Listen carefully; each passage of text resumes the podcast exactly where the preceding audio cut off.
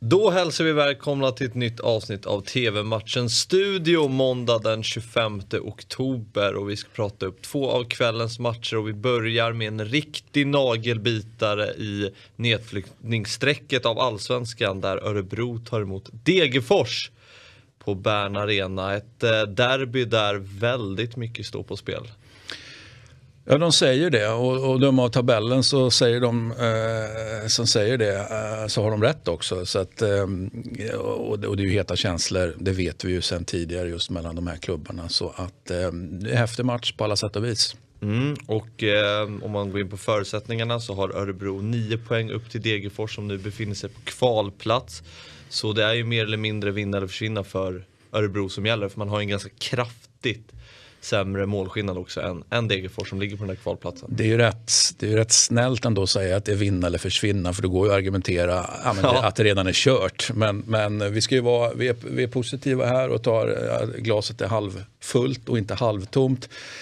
Örebro har fortfarande chansen, även om det är många poäng. Ja, ja, det är många matcher kvar och så vidare. Allt kan hända i fotboll, men det ser inte bra ut någonstans. Då ser det faktiskt bättre ut för Degerfors än vad det gör för Örebro, mm. även om Degerfors då som sagt parkerar kvalplats. Ja, Degerfors har ju vaknat till lite. De har ju tagit två segrar de tre senaste. Den andra matchen slutade oavgjord. Men problemet för dem har ju varit att nu har ju Göteborg, Mjällby, Halmstad, de har ju vaknat till som gör att man ligger på mm. den där kvalplatsen. Men vinner man då skickar man ner Halmstad tillbaka på den där kvalplatsen. Så det är ju mm. det är väldigt tajt där nere.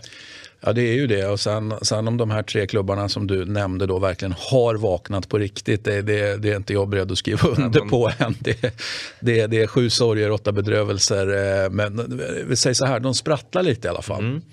Och, eh, men den här matchen, digniteten, det är ju publiken tillbaka, Örebro. Om man ändå tänker att det är mer eller mindre kört så vill man ju väl från Örebros del ändå få med Degerfors ner i skiten tillsammans med, med Örebro. Så det är ju ändå viktigt ja, symboliskt. Det är ju ett rimligt antagande att man vill go, go out in style. Men, men det har inte varit så mycket med den där stilen under säsongen från Örebros sida. Så att jag säger så här, fan trot. Eh, även om jag förstår att de är liksom laddade och tända. Då, eh, ja, inte minst med tanke på rivaliteten och så vidare. Så att, eh, men jag Ja, jag har svårt att, jag har svårt att liksom luta mig tillbaka och ställa mig i Örebros eh, ringhörna. Nej, men de har ju ändå ganska bra spelarmaterial. Alltså, man tycker att de inte borde ligga där nere med Nej. spelare som Besara, Ilon Hamad. Så, och du pratar om att spratta till lite.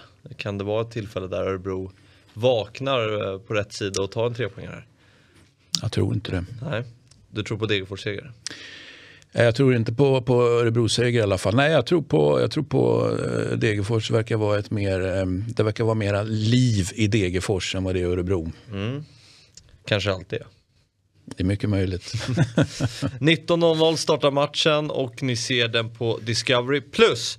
Nu till mötet mellan Getafe och Celta Vigo där tabelljumbon eh, Getafe har haft en eh, riktigt stökig start på säsongen. Ligger sist med endast två inkasserade poäng och man har nyligen bytt tränare. Kiki Sanchez Flores är nu eh, rekryterad för att eh, få de här på rätt väg igen med mm. Getafe. Men eh, vad är det som har gått snett där? Ja, det enkla svaret på det är ju tränarbyte. Bordalas tränar Valencia istället och eh, efter alla säsonger med framgångar i Getafe så ja, skulle Getafe ha en ny en ny tränare. Det var väl inte ett optimalt val då, Mitchell. Eh, men nu är det Kiki Sanchez Flores som du sa. Och, eh, jag gillar honom. Mm. Till, och med, till och med ganska mycket. Varför då? Nej, jag uppfattar honom som en, en, en mycket kompetent tränare. Mm. Tror att han kan få Getafe på rätt spår igen då? Och...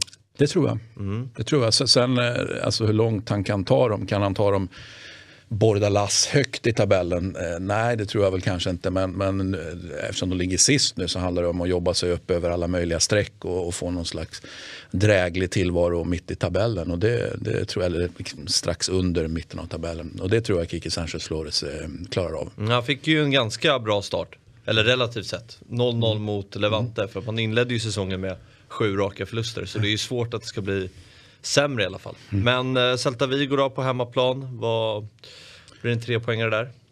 Ja, mm. vi tror på det. Vi tror på det. Så Degerfors-seger och eh, Getafe-seger slår vi fast vid. Så är det. Bra.